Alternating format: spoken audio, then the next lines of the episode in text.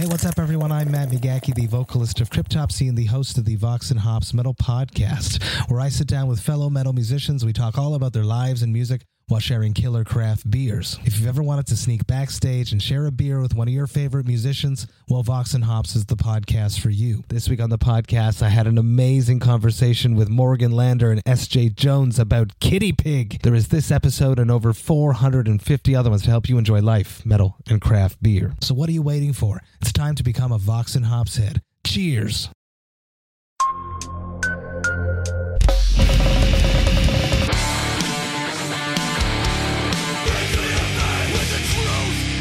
Welcome to the Punk Rock MBA podcast. What's up, everybody? I am Finn McKenty. This is the Punk Rock MBA podcast. Today's episode is with Tommy Rogers of Between the Buried Me. If you're listening to them, you probably know who they are, one of the bigger names in progressive metal, but Although people think of them as a metal band, Tommy's origins are actually in the 90s vegan straight edge hardcore kind of scene, the same place that I came from. So I've always appreciated his kind of outlook on things because we share that common perspective. What we talk about in this episode is how he's been able to make a living for 20 years, 20 plus years, playing, you know, kind of deliberately weird left of center music. They've never tried to make anything accessible, and yet they've been able to make a decent living for themselves. So I'm always excited when I hear about anyone who's able to carve out a niche for themselves like that. We explain exactly how they do it in this episode, we get into a lot of nitty gritty details about how they do that. So, if you are a fan of the band, or if you want to make your living off any other kind of niche in music or anywhere else, then I think you're going to like this one. Before we get into it, there's a couple ways you can support the show. Number one, you can buy some merch if you're interested in that. Number two, you can support us on Patreon if you really, really like us. And also, number three, I guess this isn't directly related to the show, but I wanted to mention my social media coaching program that I've been doing for a while now. It's a fit for two kinds of people. What the program does is helps you build your audience and then turn that into some sort of business opportunity for yourself, whether that is selling a product or a service or anything like that. Number one, if you are a creator of some kind, like YouTuber, podcaster, graphic designer, illustrator, anything like that, it's a fit for you. Number two, if you are the founder or CEO or face of a company of some kind who wants to grow your personal brand as a way of growing your company, basically like the Gary Vaynerchuk kind of model, it is a perfect fit for people like that. I've worked with like an attorney, a financial planner, founder of an executive coaching firm, or product designer. So if that sounds like something you might be interested in, you can find a link to that in the show notes. And as always, I want to thank our producer and editor, Deanna Chapman, who makes it all happen. If you have any questions about how to get your own podcast going or how to grow a podcast that you already have, hit her up at the link in the description as well. And with that, let's get into the show. Mr. Rogers, welcome to the podcast. Hello. This is Thanks for having me. I have to put on my podcast voice. Hey, Watch out for brake lights in 405. Well, how's uh, we we talked about this a little bit, uh, as far as personal stuff goes, but how is quarantine stuff going on the music side of things for you? Because, you know, obviously not touring is bad news for a lot of folks. Yeah, it, it's it's weird. It takes a lot of adjusting. Um, it's just the first time, you know, I've been touring for over 20 or so years, you know, since I was 18 years old. I'm 39 now. So, you know, it's this is like the first time in my life I don't have like something on the horizon as far as a tour. I mean, there's there's tentative things, you know, but as all musicians right now, yeah, who knows? So yeah, it's that aspect of it's very bizarre. Creatively, it's been up and down. You know, when it first started, I was quickly motivated, and, and I think a lot of people wanted to like get a lot done, but as we all kind of dealt with, it's easier said than done. And and when you're kind of forced to be creative, it doesn't really work that way. And I don't know. I've I've definitely noticed that um, I can't just put on my my creative shoes and make it happen if if it's not there. So it, it's it's been I've had good and bad days, just like everyone, but uh, you know, making it work. Yeah. Well, you seem you seem relative to other people that I know you seem to be a little bit better at rolling with the punches with stuff like this than other people. Yeah, I don't I don't have anything anyone to really compare to. You know, I, I I'm honestly bad about keeping in touch with friends and other band guys, and so I don't know. I don't really know comparatively how I handle it compared to other people, but uh, yeah, I don't know. It's it's a it's a day to day thing. You know, I'm one of those people where I get a lot of work done in like quick bursts. Like I'll I'll have a bad phase where I just can't get anything done, but I'm kind of constantly making to do lists and I have all these things kind of in my head that I need to get done. And then eventually there'll be some sort of spark or something where I just crush a lot of work all at once and I, I get a lot done in a short amount of time.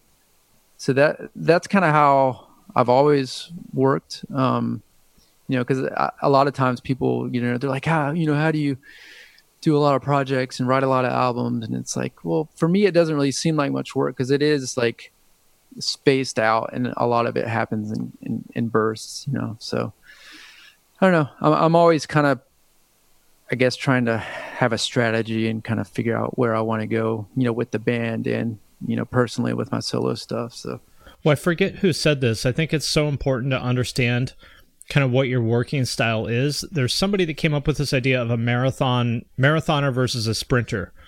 And I think most I'm definitely a marathoner. Like I do the same stuff every day. Like I, am very like consistent.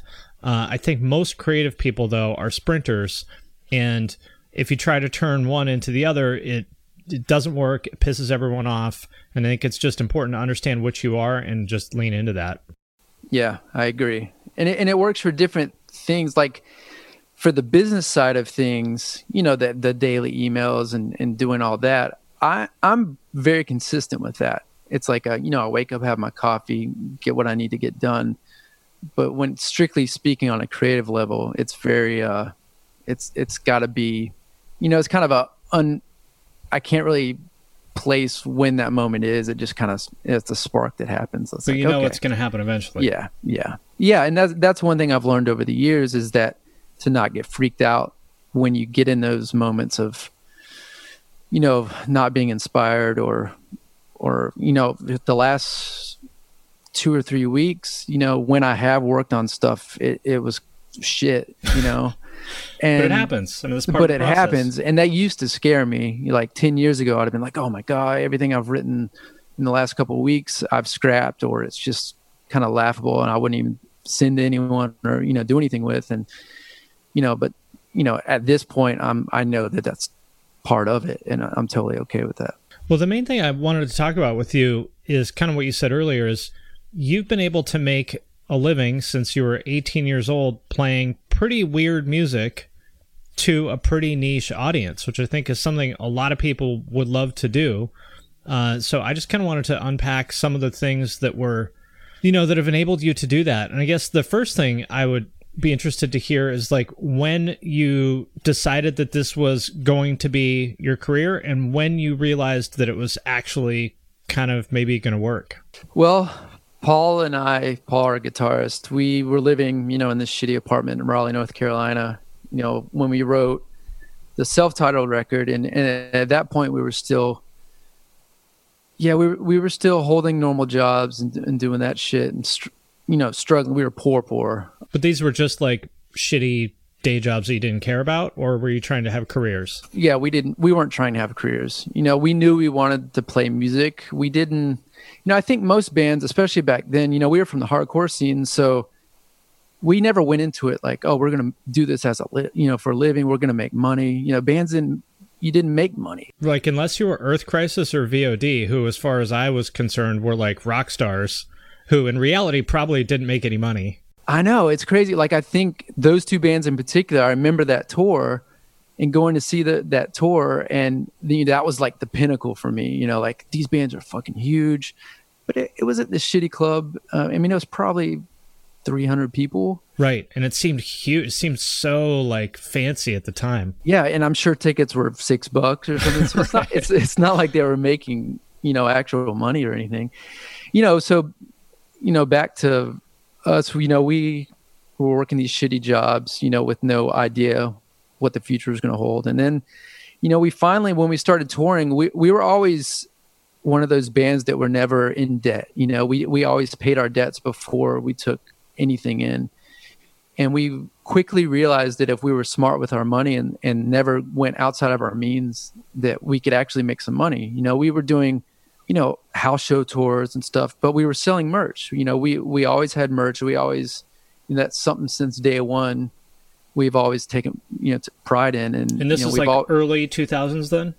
Yeah, two thousand one is when our first record came out. But yeah, we started kind of pushing it and touring in 2000. So yeah, we always try to, you know, always have new designs every tour and you know, we still do that. And you know, we quickly started making money and then eventually we dropped out of college, you know, quit our jobs and we're like we're making enough. I mean, our rent was probably 300 bucks a month or something and you know, that's all we had. I didn't have a cell phone back then. So I mean, we just went for it. You know, I had a that you know chat with my parents and I'm sure Paul did as well and you know, that was 2001, I think, was the last time we had a quote unquote real job. I mean, there was there was some hiccups along the way where, you know, the, I know a year I moved back in with my mom, and I was like, oh, I can't survive doing this, but you know, it's worked out somehow, and we're still kind of figuring it out. I think that's what's fun about you know the journey we've taken is we're still we're st- still learning, and we're still like not that we're struggling, but we're still struggling to figure out what works for us and and and how we can make this work and how we can support our lifestyles and our families and all this by, like you said, playing to a niche audience and playing weird music. You know? So, has there ever been a point in which you reconsidered that? I mean, it almost seems like you play aggressively inaccessible, weird music. You know, have you ever thought like, oh fuck, should we try to go broader? Or? Well, I think we naturally in a way win a little broader in kind of a a typical BTBAM fashion, which is a little off to the left, you know. And I don't know, we we never. I don't know. I think through the years, we we saw so many bands completely dishing their sound and trying to make it, and you know, because something is popular, and it never worked, and it just never. It was never something that sat right with us. You know, we we were never the kind of band that was like analyzing what worked and what didn't with other bands. We always just kind of like did our thing and it worked. Do you analyze what works and what didn't for your own band? Yeah. As far as business decisions, I, don't think musically we never really did. You know, I think you always had that, you know, that little fan in the back of your head when writing, like, does this sound too much not like us or something? But, you know, one thing we quickly realized the more we experimented and the more we tried new things, you know, we were lucky enough to have a fan base that like, you know, celebrated that and they looked forward to that. And we were, we eventually became a band where people didn't know exactly what was going to happen next. And that was, you know, as an artist, that super motivating because you're not confined by any sound or anything, you know. And once we kind of realized that's the lane we we're in, we we knew that the sky's the limit, and we just wanted to like stay excited as a band and i think that's why we've had such a long career is like we we're still excited about writing music and we still you know we still don't know what the next step is when we start writing you know and we surprise ourselves. And you know it all comes down to the fan base that you know we're, we're lucky to have you know we we can do these things. And i think a lot of bands can't do that. And i think because we've always kind of had a core sound. Even now, I think we still tap into that.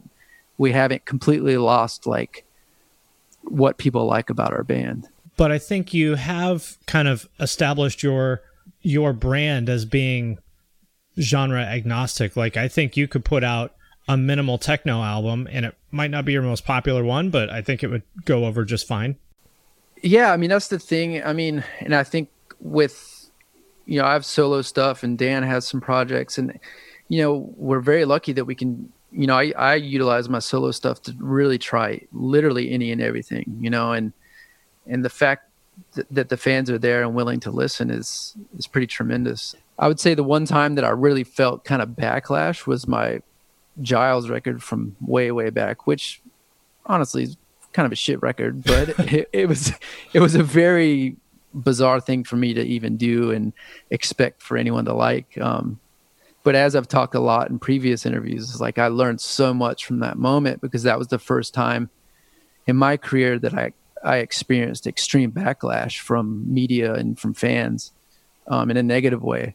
You know, up to that point, I was kind of in my bubble where, you know, you're in your 20s, like, oh, everybody likes my shit, you know, and, and then there, and then all of a sudden I released something where everybody was like, this is fucking terrible, you know.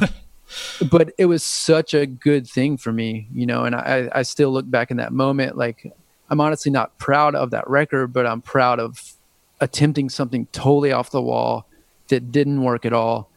And it made me really strong in the sense of, you know, handling backlash and people's opinions and all that stuff. Hmm. That wasn't a huge thing back then compared to now, you know, with the internet and all that. Right. Was any of that like a reality check of like, oh, people aren't necessarily just going to like anything I shit out? Yeah, because I think at that point, like I was saying, I was kind of in a bubble where I'm sure there was some arrogance involved in there. Like, oh, I can do the craziest shit and people are gonna love it, you know, where that wasn't the case at all. You know, and not to mention it wasn't very good. I think if the record was good, maybe there could have been some chance. But I mean, at the end of the day, of that era, we were like, you know, kind of like a grindcore death metal, hardcore band, and you know, I released a electro clash kind of techno record that was super tongue in cheek and yeah, didn't work. Yeah. Well, again, at least you tried it. There's there's something to that. Well, speaking of the internet, so the internet, you know, has been around since the beginning of the band, but you know, back in the early 2000s, there was all these weird message boards and stuff like that. Obviously, not what it is now.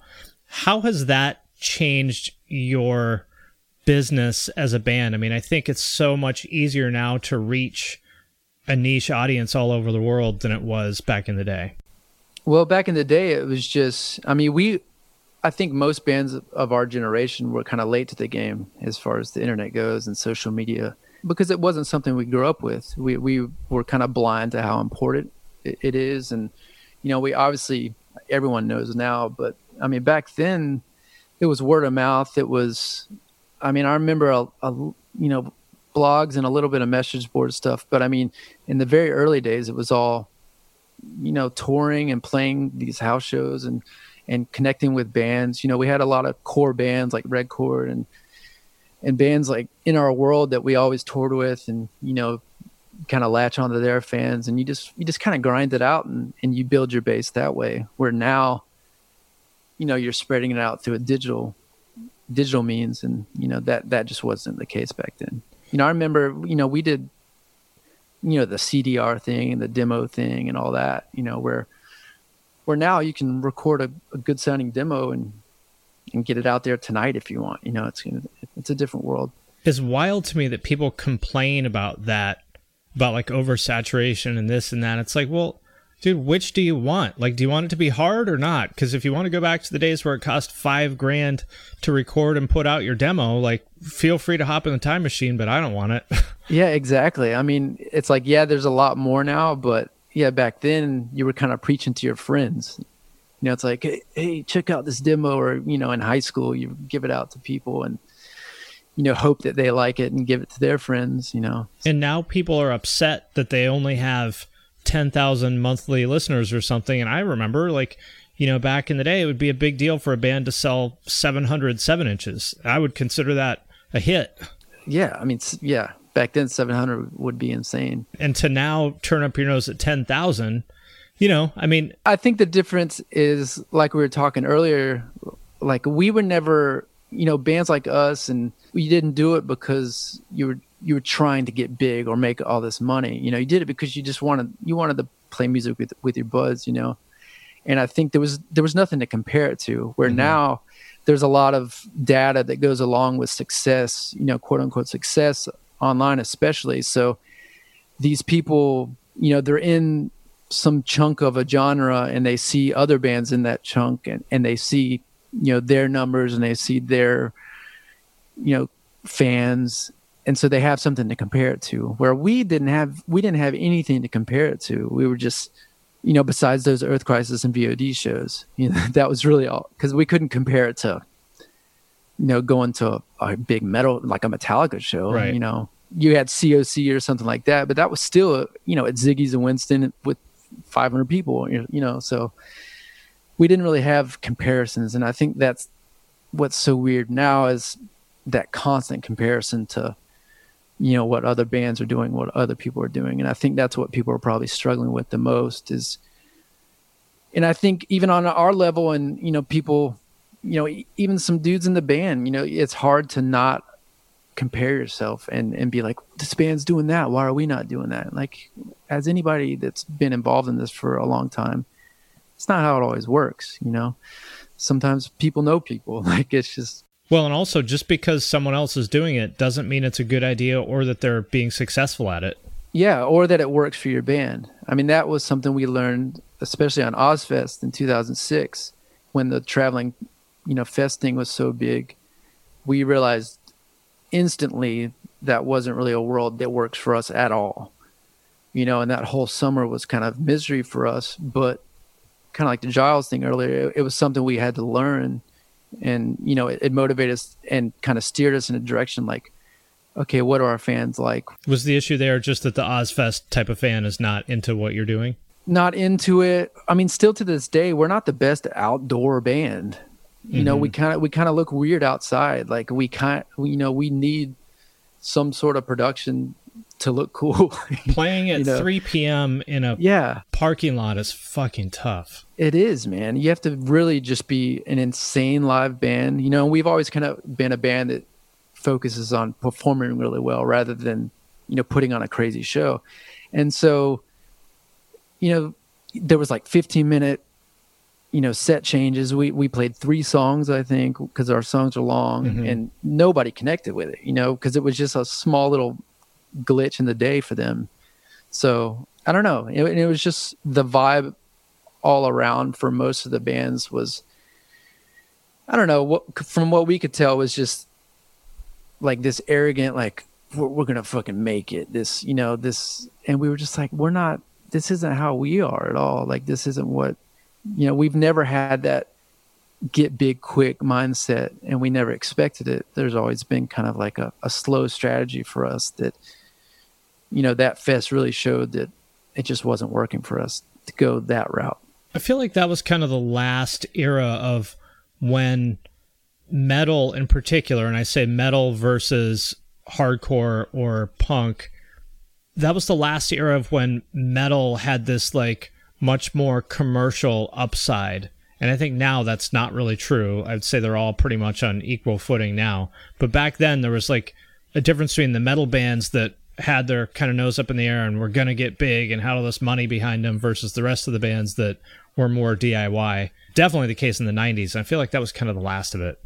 Yeah, because I think that was one of the last years, maybe, of that fest. And then, you know, shortly after, I think a lot of the other fests started folding up a little bit. And Warped Tour has never had that kind of vibe. Yeah, yeah. We've never done Warped Tour or anything. Um, I, I believe we got an offer once, but it, it was probably at the point where we're like, ah, I don't think. I mean, Warped Tour has never paid particularly well. That's not why you do it. Yeah, yeah, exactly. An interesting thing on this note is that there's a category of bands, I would say, like, you know, you guys, Converge, Periphery, Dillinger, those sort of bands. If you look at the numbers, are not huge bands. And there's a sort of a perception, like you think of Converge as being a giant band, but they're not. And neither is BTBAM. And yet you guys make a comfortable living, like doing what you want creatively. And I think that is such an underrated kind of strategy that, as you said, people have feel like this pressure to go big, but that doesn't necessarily mean that you're going to enjoy yourself more. Yeah, and it's and that doesn't necessarily mean it's going to last, or that you'll even you'll even be more successful.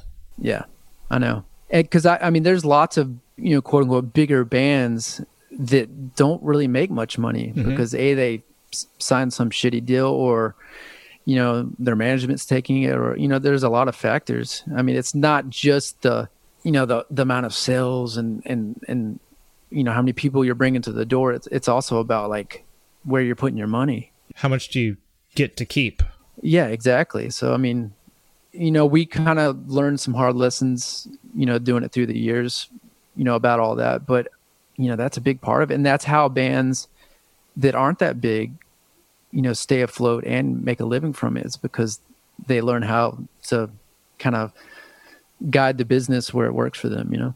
And longevity. Yeah, exactly. I think all those bands you mentioned have done that very well. Yeah, if you guys want to keep doing this into your 60s, then I believe you totally can.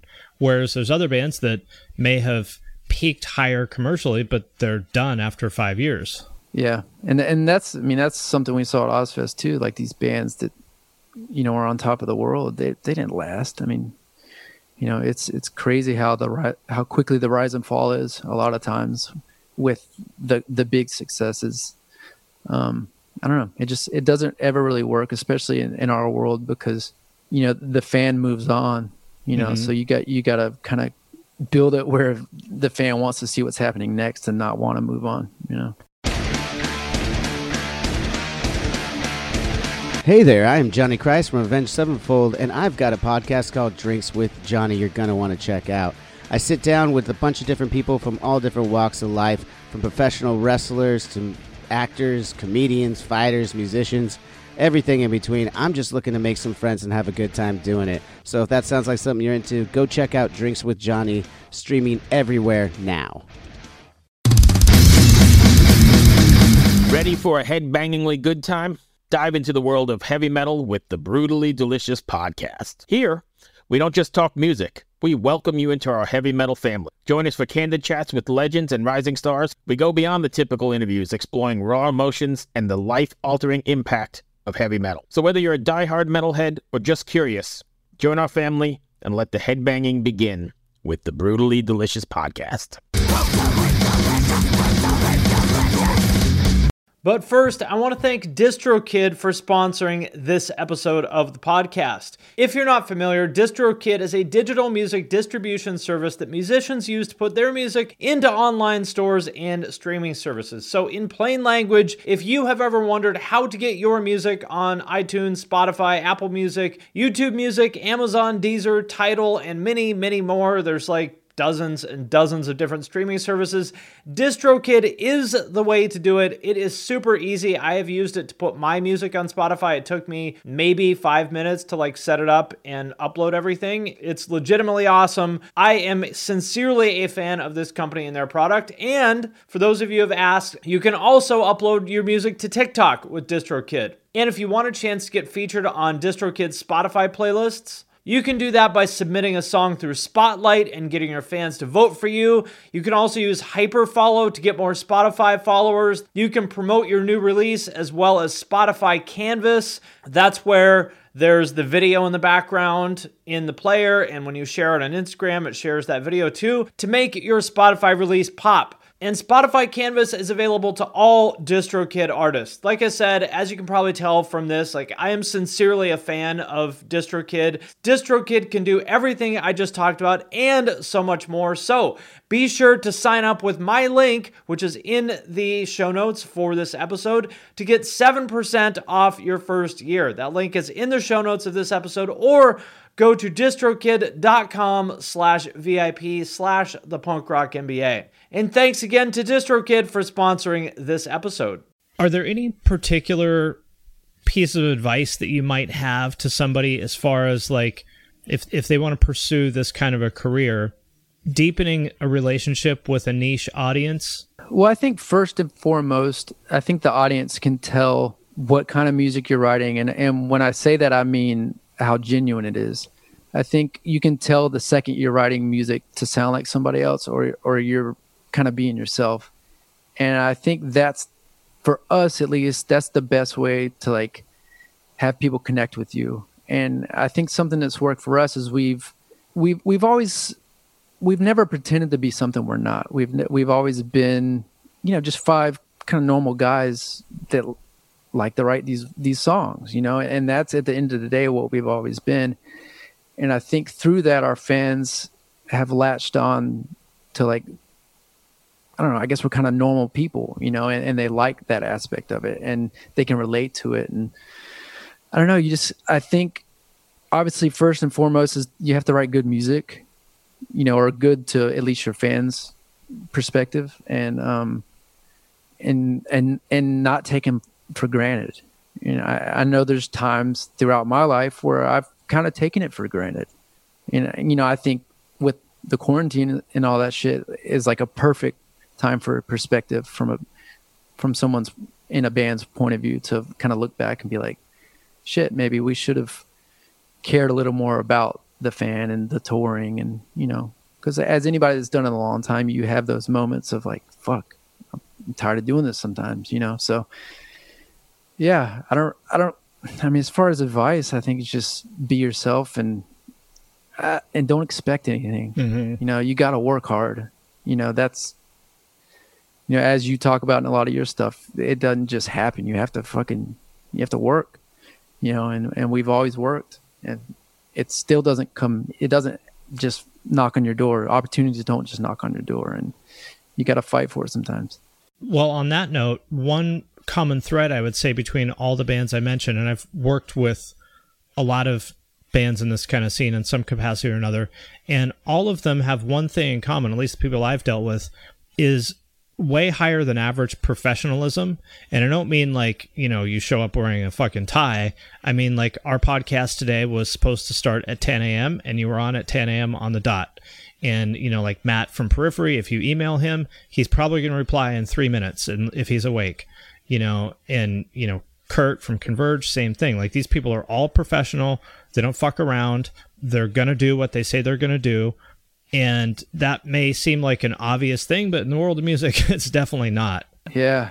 I mean, it's very true. I mean, and like I was saying earlier about being in debt, and, you know, there were so many bands we would tour with, you know, and, and you hear they have, oh, wait, oh, we're like four tours behind in merch payments. And it's like, how, That's a big hole to dig out of. yeah, I mean, how does that happen? You can't, like, every, you have to be, like you said, punctual. You have to pay things on time. You, you know, it's, it's real life. This isn't, you know, it is fun at first when it's not your full time job, but if you want to make that leap, you have to treat it with professionalism, you know.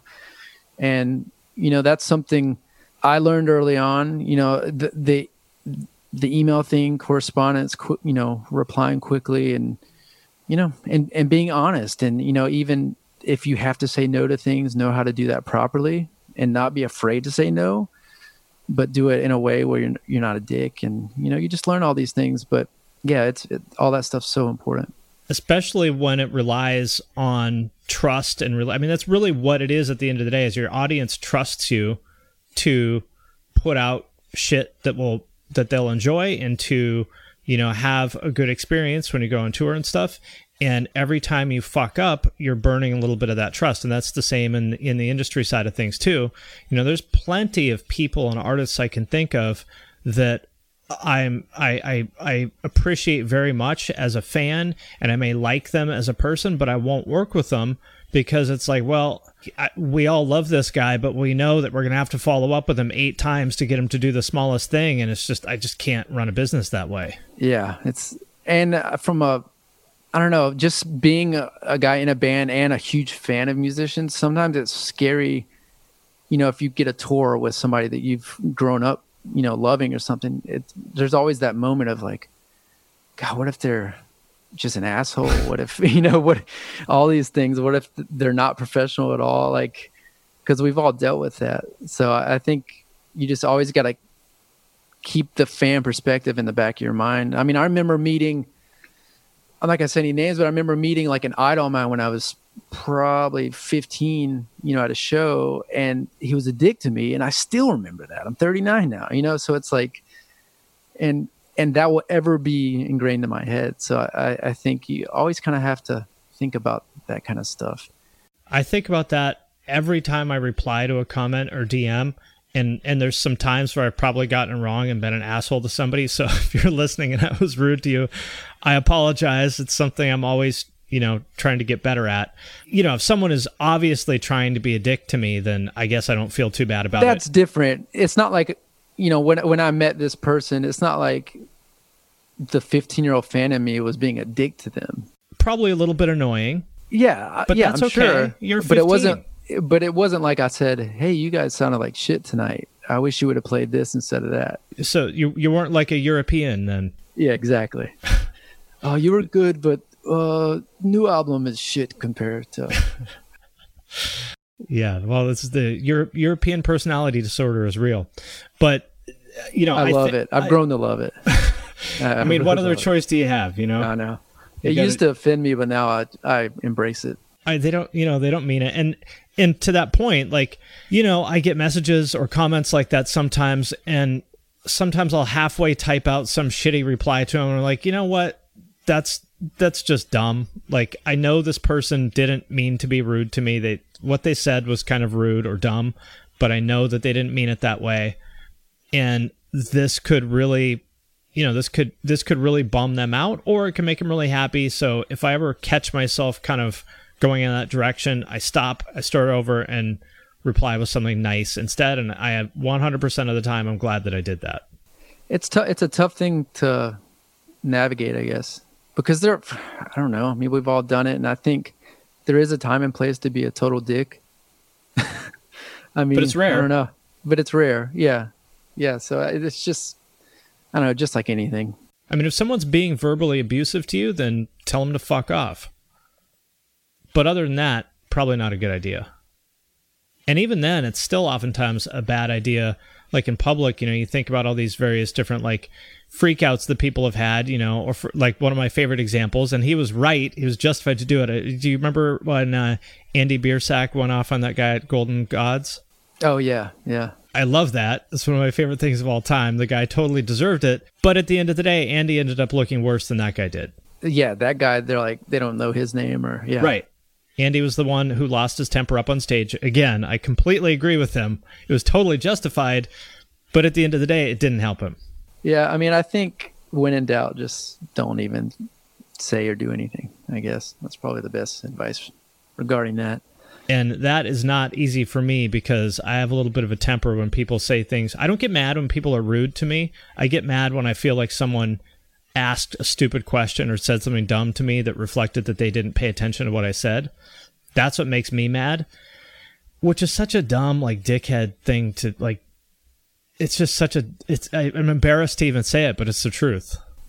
Hey, I mean, I think hey, that's important to to know those weaknesses and to know that you do struggle with that. You know, I think it's taken me years to not be able to comment or to even look through comments, and you know, I've tried to get better at that. And I think as a band, we do pretty good with that. Um, just not not bringing it to light because I think most of the time when you do get aggressive back, it just like with that other guy you said at the Golden Gods, it just brings attention to you, not them. Yep. You know, and I th- and that's good for nobody. Well, how about getting along with people in the band or other bands? This is a thing that, you know, doesn't get talked about a lot, but I think a lot of us, you know, we didn't get into this kind of music because we're like normal, chill, happy people for the most part. Like most of us have at least some sort of uh, an issue with communication and getting along with people and stuff, maybe some more than others. But you guys have been a band for 20 years now or whatever, maybe a little bit more. How do you get along with a group of people for that long? As far as the band, Yeah. man, I don't know. I mean, part of it is luck. I mean, we really lucked out with the the lineup. Um, you know, in, in the early days, we, we had a few years where you know, you know, Paul and I are the only original guys, and we we went through quite a few members for a little bit before Alaska. Alaska's when you know we have the lineup we have now, and you know we just really lucked out with with the guys we have because it's not like we knew them. I mean, we we knew them through shows and through other bands and stuff. But it, you know, when you join a band and you're in a band together and you're touring in vans and all that, you're on top of each other. You're Yeah. it's a very very close quarters, you know. So And you really don't know what someone's going to be like exactly, until you're in that situation with them. yeah. I mean, it's basically like getting in four different re- relationships at once and just hoping it works out, you know, and living together. but uh, which is crazy to think about. But yeah, I mean, from the get go, I, I think, you know, we we just clicked as a group, and then you know, as we got older, we learned. I think space is always very important. We've we've never been the kind of band where the second we get off tour, we're hanging out or living together. Um, you know, Paul and I lived together a lot back in the day, but I mean, I think it's it's healthy to just have that space and to know you know, over the years, you, you kind of learn like when people are in certain moods or, you know, when people need space and, you know, just, we've remained friends. I think a lot of bands aren't friends. Mhm. You know, we, we've met and toured with lots of bands that don't get along, that can't stand to be around each other, you know, but we generally get along and, you know, like for instance, right now we haven't been around each other in forever and we miss each other. You know, I think it's, it's healthy to you know feel that way and to you know be in relationships like that. And you know we just lucked out to have that work out. And and when it, and not only on the touring side we have healthy relationships on the writing side we have healthy relationships and that is just as important or more Tell me what that means. we work together as a team. You know, we all write creatively.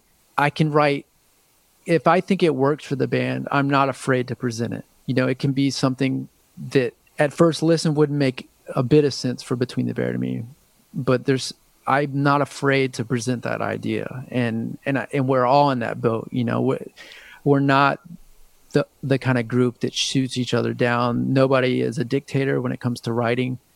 You know, we're all we all have a purpose, which is to create a, a good album and good songs. You know, and and a lot of bands aren't like that. A lot of bands, it is one or two people that's running the show, and you know, guys can't. You know, they can't. someone they gets want, mad they, because my part in this song is really boring, I don't do anything in this whole song. Yeah, or I I want to write, but they won't let me. You know, I've heard that before, which is for us is crazy because you know we we've always embraced. I think that's why our music is so diverse, is because we do have five different personalities and brains working together, and we, we've learned over the years that it's not a big deal if you know I'll let's say I write a section that's near and dear to me that feels great, but when it's you know th- the song's done that section is not feeling right it, it doesn't work It- it's not working for the song it gets cut you know that stuff happens and and you can't take it personally you know just sometimes you know that's how music works This is a really specific question, but I'm asking because one thing I've noticed in the studio a lot, like with producers in particulars, they can be really brutal with how they say things. Like, you know, that sucked. This part of the song is shit. You know, just really harsh. And which is not the way to go about it. it's not and it, every time they do that i'm just like oh my god i can't believe that like you thought that was the right way to give somebody feedback. Can you talk about how if if someone else in the band wrote a part that you didn't think was right like how would you how would you deliver that feedback?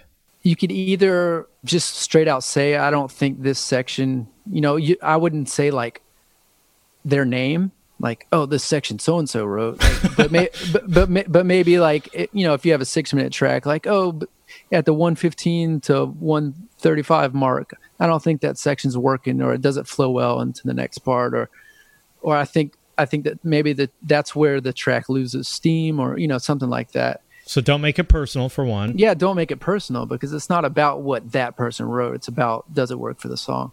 Because I think anybody that writes a lot of music, there's something kind of internally that when you listen back, even even let's say solo stuff, because it's all me. It's like when I listen back, you instantly know if something doesn't sit right, or a, or even a whole song. Like sometimes I'll record a whole record and I'll be sitting you know, in the basement at, at Jamie, uh, the guy we, we recorded with, and I'll be sitting there by myself. And, and then when it gets to a track, every time I listen to it, the album feels weird. It's like, I don't think the track should be there, or I don't think the track should even exist. but you got to be willing to admit that to yourself Exactly. It's all about like getting to that honest place and not everything is not, I mean, I know it feels dear because you spent time on it.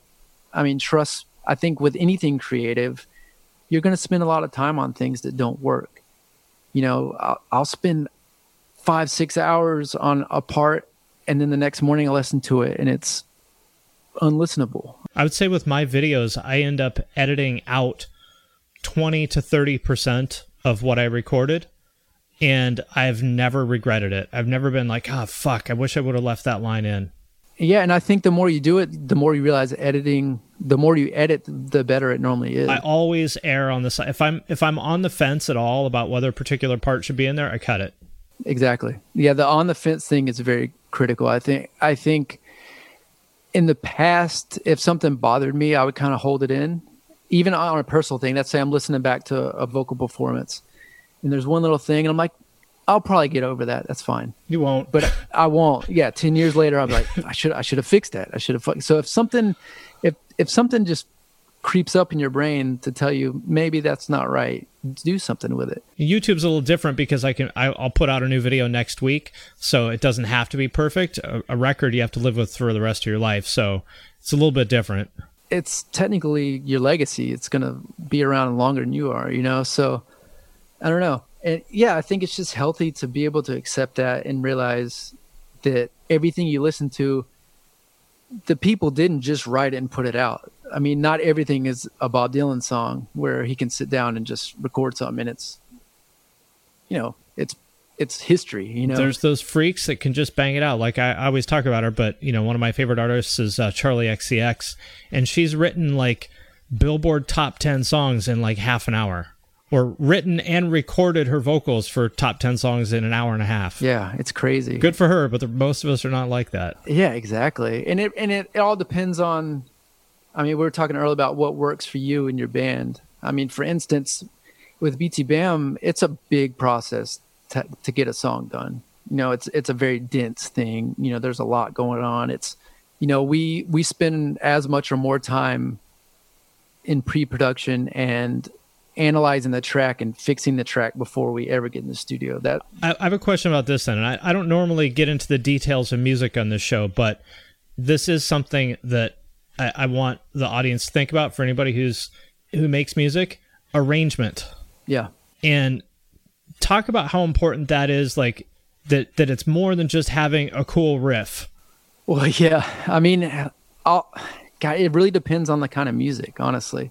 But in any kind of music, like you're not just gonna loop something for six minutes. Like the song needs to have movement, things coming and going, adding little things. And I think people don't oftentimes hear that stuff consciously, but it's there, especially like with your stuff, which is these songs are very long. How do you think about arrangement to keep a song moving for that long without adding another part necessarily? Well, our our writings changed quite a bit. Like in the past, it was kind of like a building block. Like we have this riff and we want to get to this riff. How do we make that? Then we take that riff and go. And it's kind of constantly evolving of just a shitload of fucking riffs, you know? And that's why our old material is so crazy is because it never repeats. It's, you know, it's a pretty intense kind of puzzle, I guess. But now, I mean, a big part of it is because of so many people writing and, you know, it's just about putting together, you know, all our ideas and, and sometimes, as far as arranging, you know, someone will write a five minute song on their own and, you know, the band will take that five minutes and kind of turn it into something new because we all have kind of ideas of where we think it should go. So it's it's honestly tough to talk about arrangement for us because it changes so much, mm-hmm. and er- every song it's it's honestly very different. I think each person needs to find out how writing works for them, and and for us, it's a very it's an over analytical process. Like we really have to analyze. And with music like ours, if everything's not in the right place, it mm-hmm. sounds like a fucking mess. You know, because so much is going on. And when you have a section with, you know, six different guitars tracks going on, keyboards, strings, you know, percussion, auxiliary stuff, like plus four vocal parts happening, like you have to you need to make room for all that somehow. And so if you're trying to do the the bold dense thing, you have to really know how to craft it in a way where it's going to be listenable. Mm-hmm. You know, so but at the same time, I, you know, for my solo stuff, for instance, I take a totally different approach where I will write a song off a riff, but like you said, it's not like I can just repeat a riff and that's a song. I have to create movement and somehow, you know, keep the listener interested and and and make you know either if the riff does repeat over and over and over, I have to create things around it to mm-hmm. make it kind of evolve into something else, be it vocals or you know percussion or drums or keys or whatever. So it's just I don't know. I'm I'm not I'm not the bit. I can't teach someone how to like write a song. I don't know. I, I just know what works for me, and I don't really know how to explain it. It just kind of happens a lot of times. The idea of arrangement seems to be something that metal bands in particular don't really understand. Probably because there isn't a lot of arrangement in a lot of the stuff that they they listen to. Whereas like I I listen to a lot of rap and pop, and with that stuff, for example, like the Katy Perry song TGIF, like if you listen to that song, it is the same loop the entire song, but you it doesn't seem like it because they did so much of what you said. There's so much happening around that loop that I, I listened to it. I was like, oh, this is the same like four bar loop the entire song, and I never I've heard the song dozens of times and I never noticed that. Whereas with a lot of metal bands, the default is write a new riff, and that's not necessarily a bad thing, but it should be intentional. Otherwise, you get riff salad. Exactly. And I think production's such a big point in that, you know, to that point is that, eh, you know, if you listen to a session of a pop song, for instance, you'll, you'll see that loop or whatever, but you'll see how much is going on as far as production around that. So you aren't focusing on the fact that, you know, this loop is happening the entire song. You know, it's not just, it's not just about the parts you're writing. It's also about the way they're recorded and the way they're mixed and you know there's there's just so much to that and, and, i think you know a good thing pop music does is the actual stuff that's written is very bare bones and mm-hmm. simple. It's just the way it's produced that makes it very listenable to most people and and, and keeps it interesting you know? And so, it's tough to do that sometimes with metal. I, I mean a lot of it you know when you're dealing with guitars that are in the forefront you know that that distorted guitar takes over most of the you know the sound the spectrum, coming, yeah, yeah, the whole spectrum, you know. So it's it's a little, I don't know, it's it's hard to kind of apply apply to that yeah, to yeah. to really aggressive music. Getting back to the idea of uh, giving and receiving feedback that we were talking about before, because I think this is such an important topic for people in any kind of creative field. When somebody, you know, I I, I think you probably just don't have these people in the band anymore is my guess but when you've dealt with somebody in the past whether that's in the band or a tour mate or something that is really sensitive about getting feedback or or approaching them. Like those people that like you're like oh god i gotta talk to this guy. He's gonna be butthurt about anything i say to him. How do you deal with that?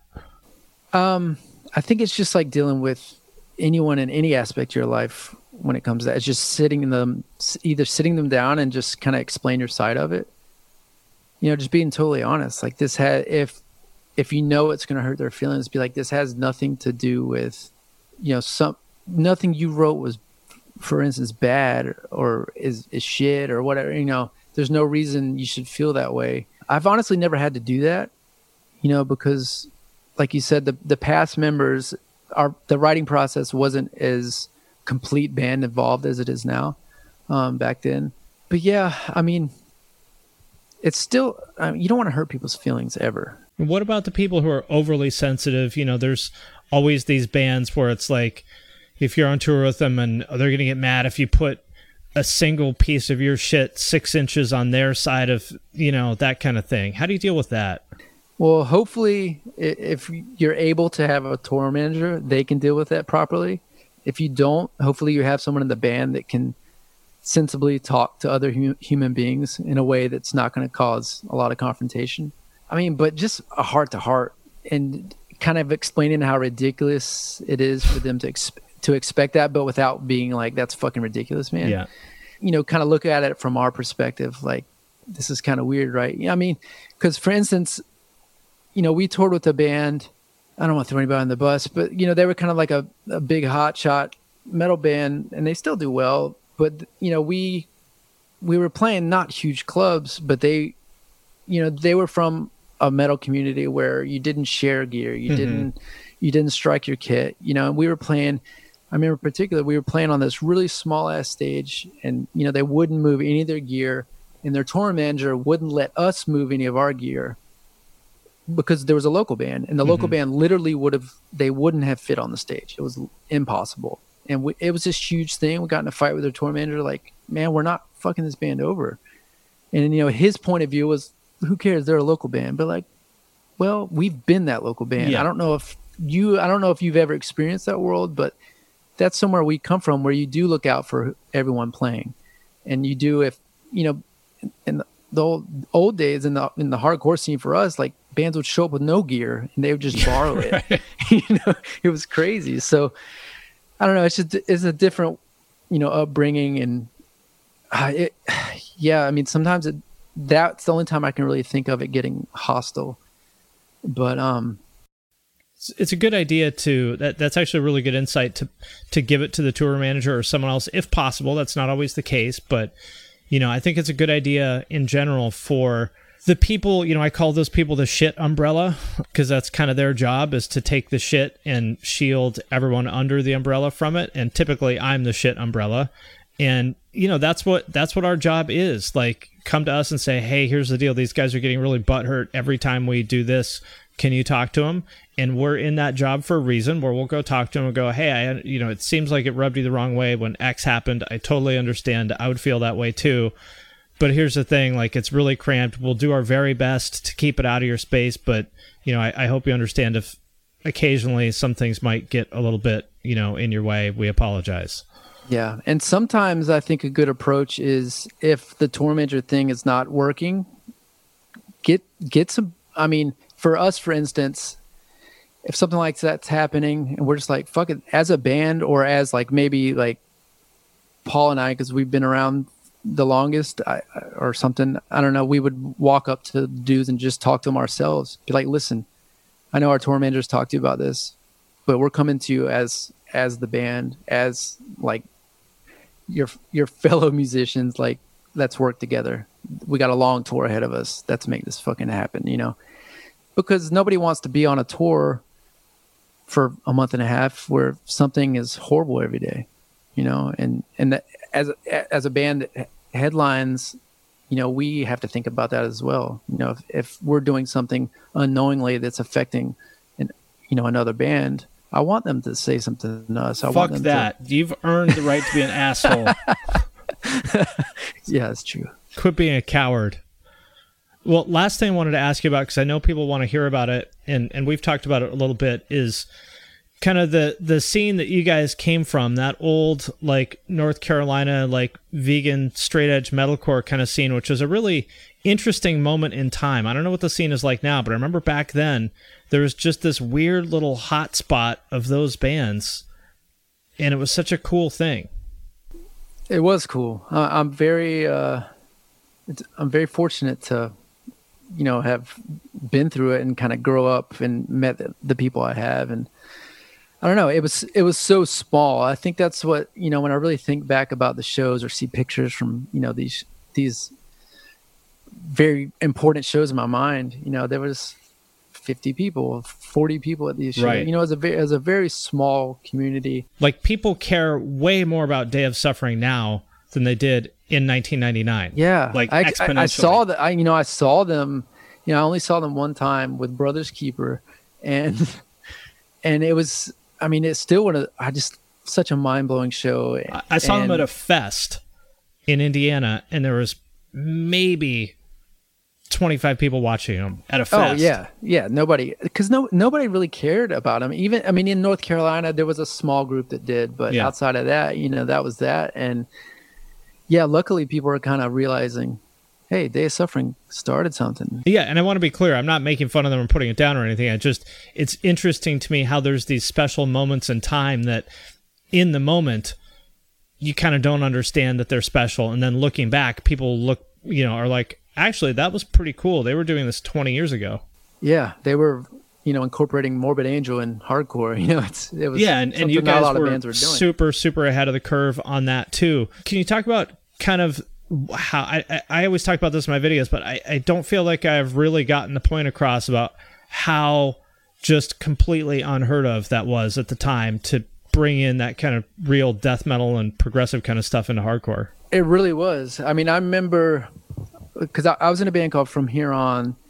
There was, you know, kind of a, you know, I love turmoil, and you know, that was kind of like we were kind of that world. Um, I remember playing with Nile, and it was horrible for us. You know, it was constant heckling. I mean, those two worlds just didn't coexist. I, you know, I remember seeing Life of Agony with Carcass, and Life of Agony got heckled the entire show. You know, the singer was horrible things were yelled at him, and yeah. I can guess what they were.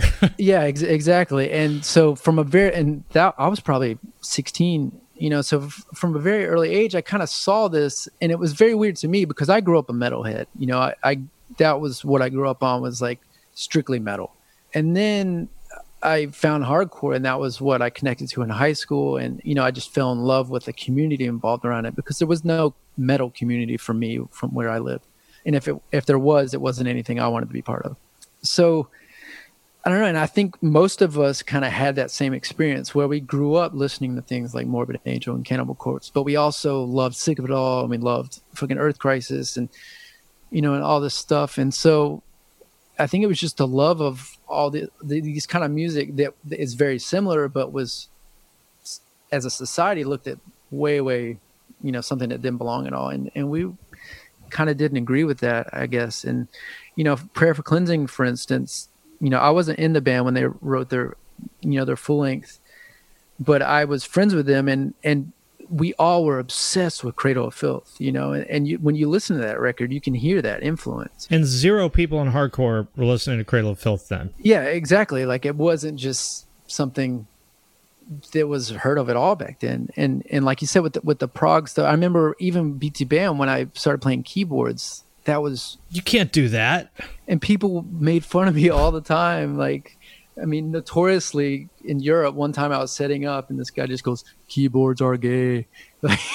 Sounds about right. Yeah like i mean we just always got shit for stuff like and then it slowly like became completely normal. And you know i remember when i mean VOD for instance people were weird that weirded out that he sung. Like mm-hmm. when bands started singing in hardcore it was such a weird thing. And and then luckily there was that kind of evolution of the emo side of thing kind of crept into hardcore. And it it was kind of cool to see a lot of that evolve you know on on all different sides of it. And you know luckily we were kind of in, in the metal side of it because that's just what we all grew up on and loved you know.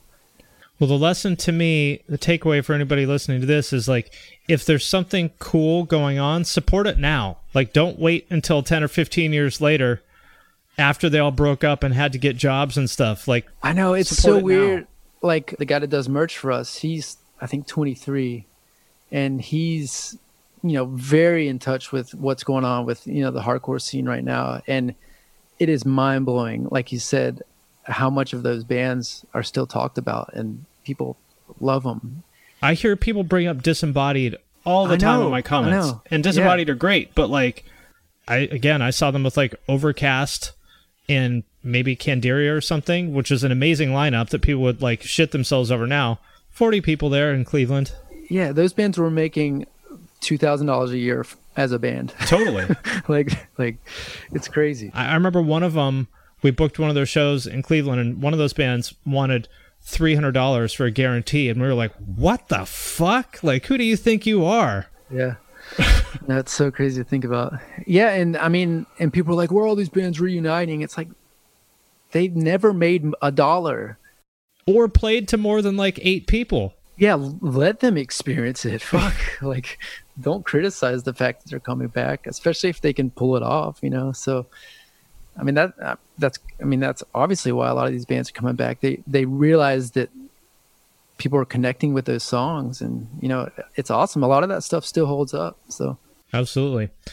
Cool. Well i will let you go. I'm sure you got a lot of other stuff to do today but thank you so much for joining. Any last words or anything you want to plug or mention before i let you go? Yeah we're trying as all bands we're trying to figure we're, we were supposed to do a 20 euro to- tour this this year doing our album the great misdirect in full playing full set only band i mean two full sets and we were really looking forward to it. We're trying to figure out if it's going to happen in 2021. So yeah, we're just trying to stay busy. I have a new solo EP that came out a couple weeks ago, so check that out. And uh, yeah, we're we're always working on stuff, so just keep checking. And thanks for caring.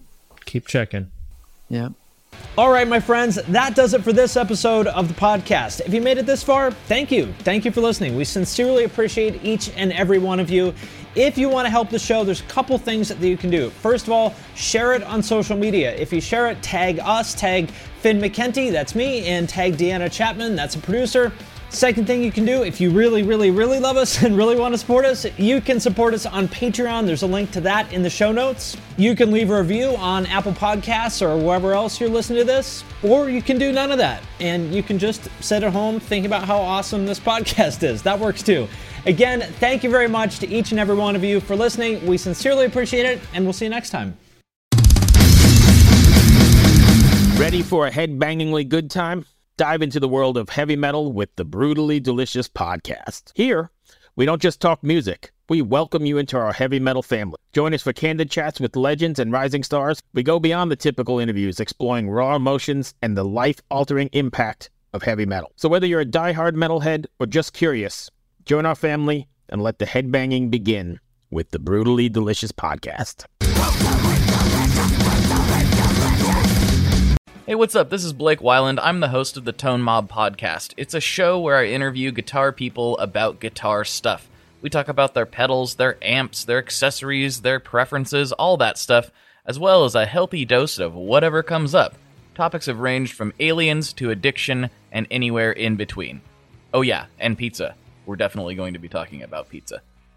So get the show wherever you're listening to this podcast at. Just search The Tone Mob in your search bar and it will pop right up. Come join us. We're having a lot of fun. Thanks for checking it out.